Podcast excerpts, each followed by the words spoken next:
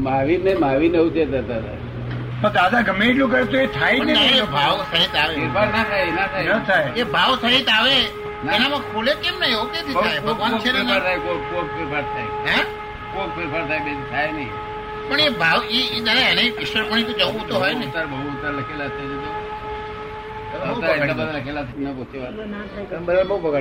એવું કે એવું એ માણસનો એ માણસને દરેક મોક્ષમાં જવાની ઈચ્છા હોય ને દાદા. ઈચ્છા હોય પણ તમે અહીંયા આગળ આવે ને તો એના ભાવ આપણે જોઈએ તો આપણે અમને દવા કરીએ ને એવું કોકમાં માં બાકી આ ઓવરબંધ તો બધું ઉડી જ જવાનું. જો અમે છે તે અંડરબંધ હોય ને તેને વેલ બંધ કરી નાખીએ. પણ ઓવરબંધ તો ના થાય. ઓવરબંધ તો મને શીખવાડવા આવે છે. તમારે દાદા આવું રીતે કરવું જોઈએ તમે આ- એ રમૂના હોય એટલે એને- એના પાણી પહેશે જ નહીં મારી વાત જ ના પહેશે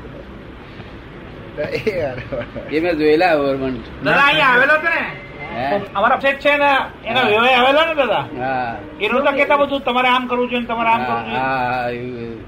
ડોમી એટલે- વાળા એટલે એવા આવે ને તો હું સમજી જઉં કે આ બનતા આવ્યું કહ્યું તે ભગવાન ભગવાનથી પણ ભગવાને કંટાળી ગયા મહાવીરે કંટાળી ગયેલા. એમને ઓવર વાઇઝ કહેલું. શું કહેલું? ઓવરવાઇઝ. જો એને ગુજરાતીમાં. મેં તો. મેં તો ખેંગર જ કહ્યા. નાની બુદ્ધિ ને. એબો બંધ. દાદા, ઓવર બંધ. તમે કોઈ વખત કહો ને ત્યારે આ મૂળિયા બધું સાફ. બાળી સાફ થાય બે વડોદરામાં બે જણા મૂળિયા સાફ થઈ ગયા બોલ્યો તે મેં તમે તો ઓવરબંધ છો બ્રિક્સ કે એટલે શું? તમે ઓવરબંધ બ્રિક્સ તે underburnt bricks and well burnt bricks દુનિયા વેલ બ્રન બ્રિક્સ લાલ કે છે જે ચલાવશે એટલે પેલા મૂળિયા હું કે પછી કોઈ આવે નહીં. ફરી આવે નહીં પણ વગર ગમે મારું તેલ હું કાઢવા આવે? એ પ્રશ્ન પૂછે તો ઊંધા પૂછે. કેટલું બધું હતા. એ તો એમ કેતો હતા કે તમે બધાને ઊંધે રવાડે ચડાવી દીધા છે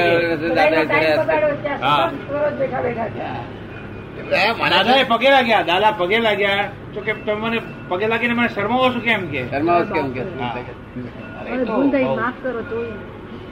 દાદા કે મેં ક્ષમા માંગી છે.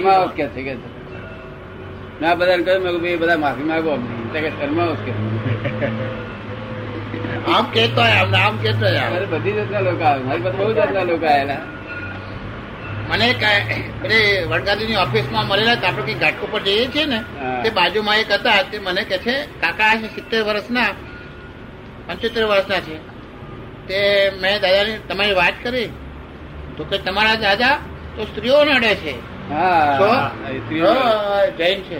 મેં કહું કાકા પંચોતેર વર્ષે સ્ત્રી છે ને અસ્ત્રી છે પુરુષ છે હજુ તમારું ધ્યાન સ્ત્રીમાં જ છે. મેં અમારું ધ્યાન તો સ્ત્રીઓથી આગળ નીકળી ગયું. અમારે તો અપ્સરા આવે નાચે ને તો અમારું ધ્યાન એમ નથી પહોંચ્યું. તો પણ તમે તો હું તો રોજ બે કલાક આરાધના કરું છું. બે કલાક આરાધના કર્યા પછી તમને અમારા અમારા પંચોતેર વર્ષના દાદા બોતેર વર્ષના અને તમે પંચોતેર વર્ષના. અને ધ્યાન તમારું સ્ત્રીમાં છે. તમે બૈરામાં પડવાના. અમારા અમારા દાદાની પાસે આવો તો બૈરામાંથી છૂટશો આ બીમારીમાંથી. જય સચિદાનંદ. તો મેં કીધું, તમારું ધ્યાન પાંતેર વર્ષે પંચોતેર તમને કે છે એવું તો બીજું કેટલું વાર બોલે લોકો. હા મેં કીધું, લોકો બહાર બોલે છે કે દાદા તો બૈરણ સ્ત્રીઓ નડે છે ને બધાને તો પછી એને પણ દાદા એને બીજે દાડે આવીને વાત કે તમારી વાત હે? મને બીજે દિવસે આવીને કે છે વાત તમારી ખરી. મેં તમારું ધ્યાન સ્ત્રીમાં છે ને તે તમને દેખાય હા ને પણ એવું કહો તો સમજાવ હા મેં તમારું ધ્યાન જો સ્ત્રીમાં ના હોત તો તમને કેવી રીતે ખબર પડી કે બોતેર વર્ષે દાદા? લોકોના કેવા ઉધરસ થયા છે ને એને જો સમજણ પાડે સમજણ જાય. પછી મેં કહું પ્રતિક્રમણ એટલે શું? એમની જોડે વાત મેં કહું તમે બોલો હવે તમે છો ને દાદા કોણ છે? એનો પરચો જરાકમાં જો દસ મિનિટ બેસો એટલે કરાવું. જો દાદાની પાંચ જશો તો શું થશે? એટલે મને એમની બધી વાત કરી પ્રતિક્રમણની. અને મેં એમને વાત કરી. તો પછી તમે તો મારા આચાર્ય કરતા વધારે જાણો છો. તમે કહું હું તો એક એકના ભાગનું જાણું છું લાખના ભાગનું હું જાણું હોય દાદાની પાસે આવું તમારે. તો હા તો કે પણ આટલું તમારું કોઈ આચાર્ય નથી લખ્યું કોઈ આગમમાં નથી લખ્યું બધું નથી લખ્યું ને તારે કે વાત તમારી બરોબર લાગે. ત્યારે મેં કહું તમે આ ધ્યાન ક્યાંથી રહો છો? આ લોકો લોકો જે વાતો કરે છે ને તે લોકો એમને પકડી લે છે. ઉકો પીતે વખત ઉકો પીતો. આ ત્યાંની વાત કરે. ઉકો ઉકો ઉકાની બહુ મુશ્કેલી ઊભી થયેલી છે. ઉકાન ઉકાળી લીધો તો કેટલું માણસ નથી આવતું? ઉકો તો ગયો લોક નહીં આવતું. હું લોકોને કહેતો આ ઉકો લોકોના માટે, લોકોના મોક્ષ ના આપવા માટે દેખાય છે. લોકોના અંતરાય નો પાડનારો છે. મારે જરૂર નથી છતાં ઊભો રહ્યો છે શું કારણ? એ અજાયબી છે ને. એટલે નજા છે ને. લોકો એક મેં કહું બે કલાક પછી સર હું બે કલાક હું પંદર વર્ષનો થયો અને આજે પંચોતેર થયો. ત્યાંથી રોજ કાયમ મારા મારા પિતાજી ચુસ્ત હતા. કાયમ દોઢ કલાકથી તો કોઈ દિવસ ઓછું મેં ભગવાનને હું નિત્યક્રમ કર્યો નથી સેવા નથી કરી. મેં કહું પંચોતેરે વર્ષ ગયા નકામા. જો સમજી લો જો તમને પંચોતેર વર્ષે સ્ત્રી સ્ત્રીનો વિચાર આવતો હોય આ- ભેદ રહેતા હોય. આ ભેદ રહેતો હોય તમે તમારા જ્ઞાન કરતું રહ્યું. મેં. પંચોતેર વર્ષે બધી સ્ત્રીઓ આપણી તમારી તો છોકરી છોકરી હોય કે છોકરી છોકરી હોય બધી. સ્ત્રીઓ હોય એટલી એ બધી- પહોંચી ગયા. બધી છોકરીઓ છે તો એટલે મેં તમને વિચાર જ ક્યાંથી આવે છે? મેં તમને દાદા અમારા સિત્તેર બોતેર વર્ષના છે તો બોતેર વર્ષના પુરુષને કોઈ સ્ત્રી અડે એ તો ધર્મ એ તો જ્ઞાનના જ્ઞાની છે. પણ તમને વિચાર કેવી રીતે આવે છે? મને તો બેસતું નથી મેં કહ્યું અને- વિચાર કરો. અને એક અજાણા ગામમાં બધી સ્ત્રીઓને અડ્યા અમે તો એ અજાણા ગામમાં મુસલમાનો પણ કેટલા ચાર ચાર હજાર માણસ છે. એક પહાડી ગયા હતા તે એક જ દાડો રહ્યા. તેમ બીજા ચાર હજાર માણસ છે તે એમને બધાને વરઘોડો કાઢ્યો. બરાબર. ચાર હજાર માણસે વરઘોડો કાઢ્યો ખુરશીમાં ઉચકીને મને. એમાં પઠાણ ઉચકતો હતો. અને મુસલમાન. અને મુસલમાનો ફટાકડા ફોડતા હતા આગળ આગળ મુસલમાનો. એટલે એ ગામ કહે છે કે આ મુસલમાનો કેવી રીતે માને છે આ દાદાને? તેમ કશું બોલ્યા નથી દાદા. પઠાણ વરાજી. આ બધા આ બધા મને કે છે બોલો કઈ તે બોલો તો પછી એની અસર થશે આના જેવી અસર થશે. નહીં બોલે તો એમને અસર થાય છે. મૌન નહીં જબરદસ્ત જો ના બોલે તો હજી ભગવત અસર રહ્યા કરે શું કહ્યું? હા. અને બોલે એટલે ટેપ રેકર્ડ ચાલુ થાય. એટલે આ ખેંચાણ થયું હતું એ ગમે પાડી ગમે એટલું બધું ખેંચાણ થયું આખું ગામ તૂટી પડ્યું. એક પણ માળા એવો નથી જેને દર્શન ના કર્યા હોય.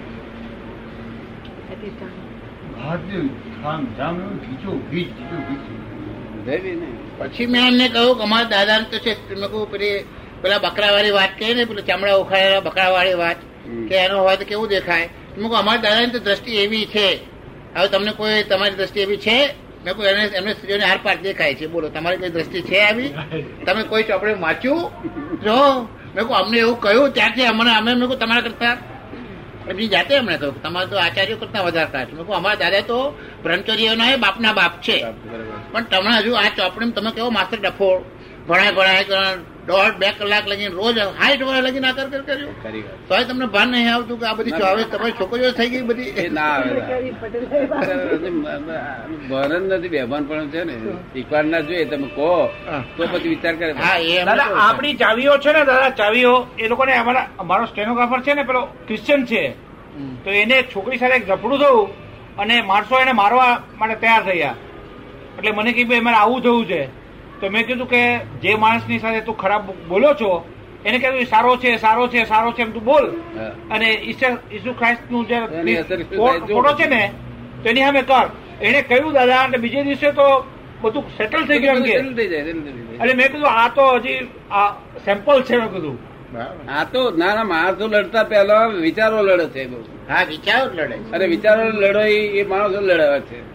અને વિચારો દાદા ભૂતકાળના વિચારો જ પાછા ભૂતકાળ ભૂતકાળના નહીં. ભૂતકાળના વિચાર. આમને મને પંદર વર્ષ એટલે પહેલા થયું હોય તેના વિચારથી હું જોઉં નથી એટલે- આપણે સિસ્ટમ કરી ભાઈ આ વિચારો જે લડતા હોય ત્યારે એ લડા હોય તે વિચારો પ્રેમ કરાવડાવો. જો પછી માણસો શું થાય છે તે? આપણું વિજ્ઞાન છે આ તો બરાબર છે. આ વિજ્ઞાન છે વિજ્ઞાન ને પહોંચી શકે નહીં કોઈ. બધા ફેક્ટ છે ને દાદા. હા ફેક્ટ છે. કે ફેક્ટ છે પછી બધી બતાવે. નાતી વાળા બધી જાતિ વાળા બધી નાતી વાળા નહીં તો જૈનો ને તો જૈન એકલા જ માને બીજો કોઈ માને જ નહીં ને. એ સહેજવાદી વાત છે તે બરાબર લોકોને સમજાવી જોઈએ. એટલે ગોઠવા છે. દાદા આ વાક્ય બહુ જબરદસ્ત મોટું છે. શંકા કરવા જેવું જગત નથી ને. એ વાક્ય બહુ શંકાથી જ આ જગત ઉભું છે. છે શંકાથી અમુક અમુક એવા કેવા વાક્ય છે કે જેના પર જગત ઉભું રહ્યું છે તો શંકા તો ક્યારેય ના કરી.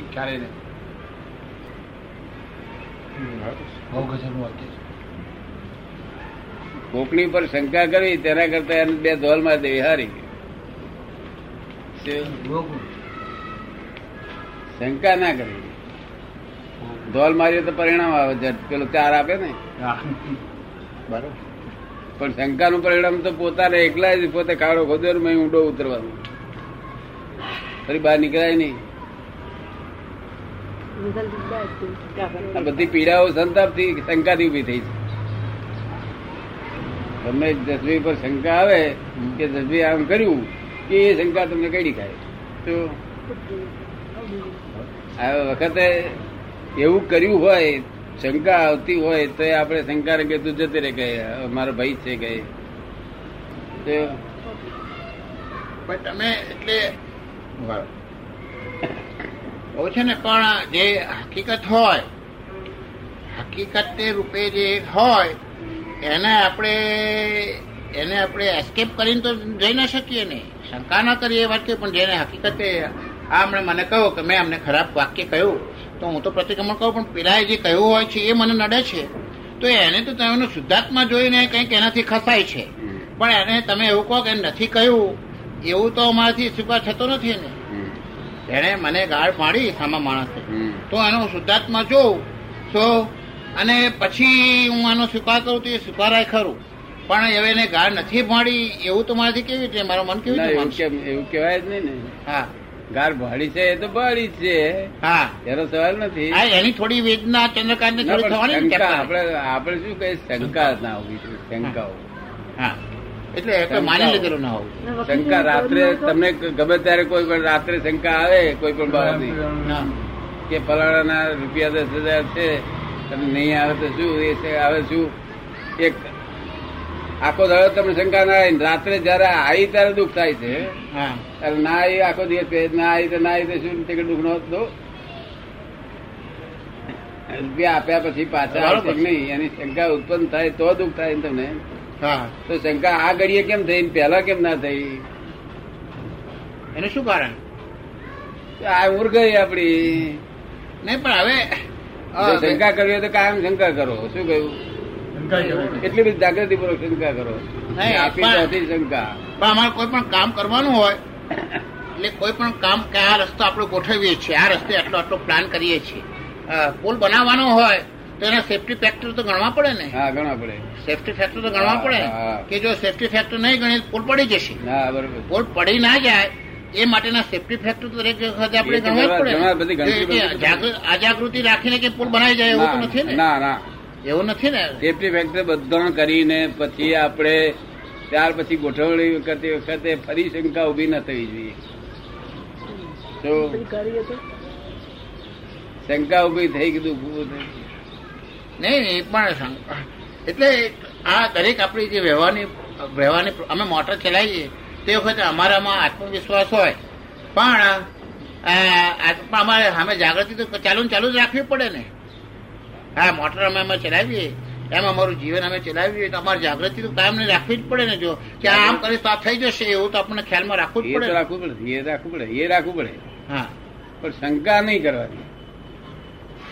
શંકા નહીં કરવાની. જો. અને આ ખાઈ જશે એવી જાગૃતિ રાખવાની જરૂર નથી.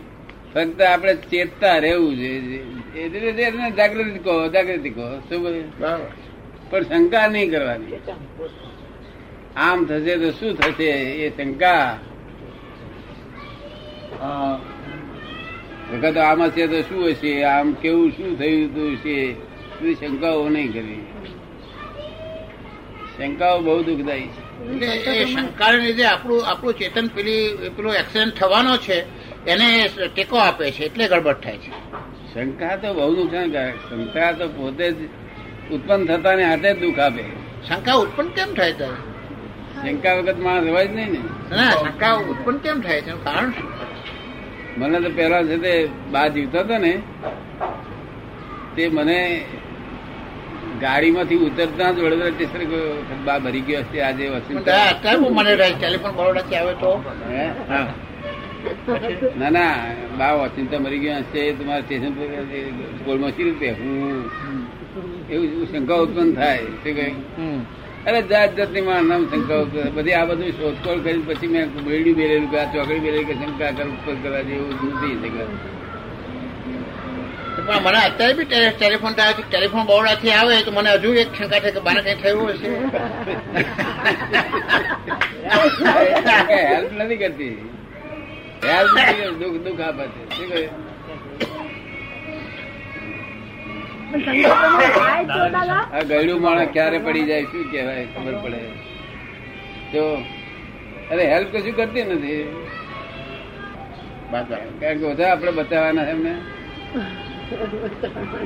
એટલે શંકા પડવાના થાય, એટલા બધા શંકા પડવાની થાય છે, તારાથી આપણે ભગવાન આપણે સુધી એમના આત્માને એના ઉપર સુધી મૂક્યા મૂક્યા કરવું.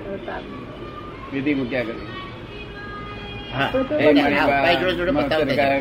કંભાવ કરવાનો, શુદ્ધાત્મા આમ તેમ કરીને હા. એમના શાંતિ આપો એવું સવાલ થાય તે પેલા મૂકી દેવું આપણે આમ ફેરવવું શંકા થાય એ- દાદા અત્યારે પહેલા હું મજા કરતો હતો કે તમે તમે આ ફેરવો છો ને એટલે આ પટાવો છો. હવે હવે જ આ પ્રયોગ કર્યા પછી થયું કે ના બરાબર છે. તો મારા કરતો આ દાદા છે ને. ફેરવાનો તો આધાર જેને જ્ઞાન લખી દીધું એને ફેરે છે. જેને જ્ઞાન જેને દાદા જ્ઞાન નથી લીધું દાદાની કૃપા નથી મળી એને બી આ ફરે છે બધું. આપણે જે વાત કરી છે ને વ્યવહારની. વિજ્ઞાન છે પણ દાદા શંકા પ્રમાણે થાય તો શું? હા અનુભવ પૂર્વક જ્ઞાન છે ને અનુભવ મારા જ મૂક્યા છે અનુભવ બધા મૂક્યા છે એટલે દાદા બહુ. એને તરત અસર થાય છે દાદા. એપ્રોપ્રિએટ એપ્રોપ્રિએટ એકદમ. હું ક્ષણે અનુભવ મૂક્યા છે બધા અમારી. અનંત અવતાર લાઈફ એ આ એકલા અવતાર લાઈફ નો નથી. હા એટલે એટલે મજા આવે છે ને કે તમે જેમાંથી નીકળ્યા છો ને એમ બતાવો છો એટલે અમને ખબર પડે છે. એટલે એની મજા એની મજા એની એ છે અને તે પાછું મૌલિક. મૌલિક. એની મજા પડે છે એનું કારણ જ એ છે. શાસ્ત્રમાં નહીં જડે તો વાંધો નથી મૌલિક આ છે. મૌલિક એટલે મૌલિક છે એટલે બધાને અસર થવાની છે. પણ એ છે ને એને એને એક એક પુડીની વચ્ચે એક એક પુડી વચ્ચે કેમ કેમ મૂકવી એની એક ધકાવ છે ફાટીને બેસી જાય. એ તમે કહો એટલે પેલા અસર તો થાય જ. પેલા શુદ્ધાત્મા જુદું ના થયો હોય તો એ અસર તો થાય જ. અસર તો થાય જ. એટલા મળ્યા એટલા સુખી થઈ ગયા. હે? જેટલા ભેગા થયા મને હા. એ બધા સુખી થઈ ગયા.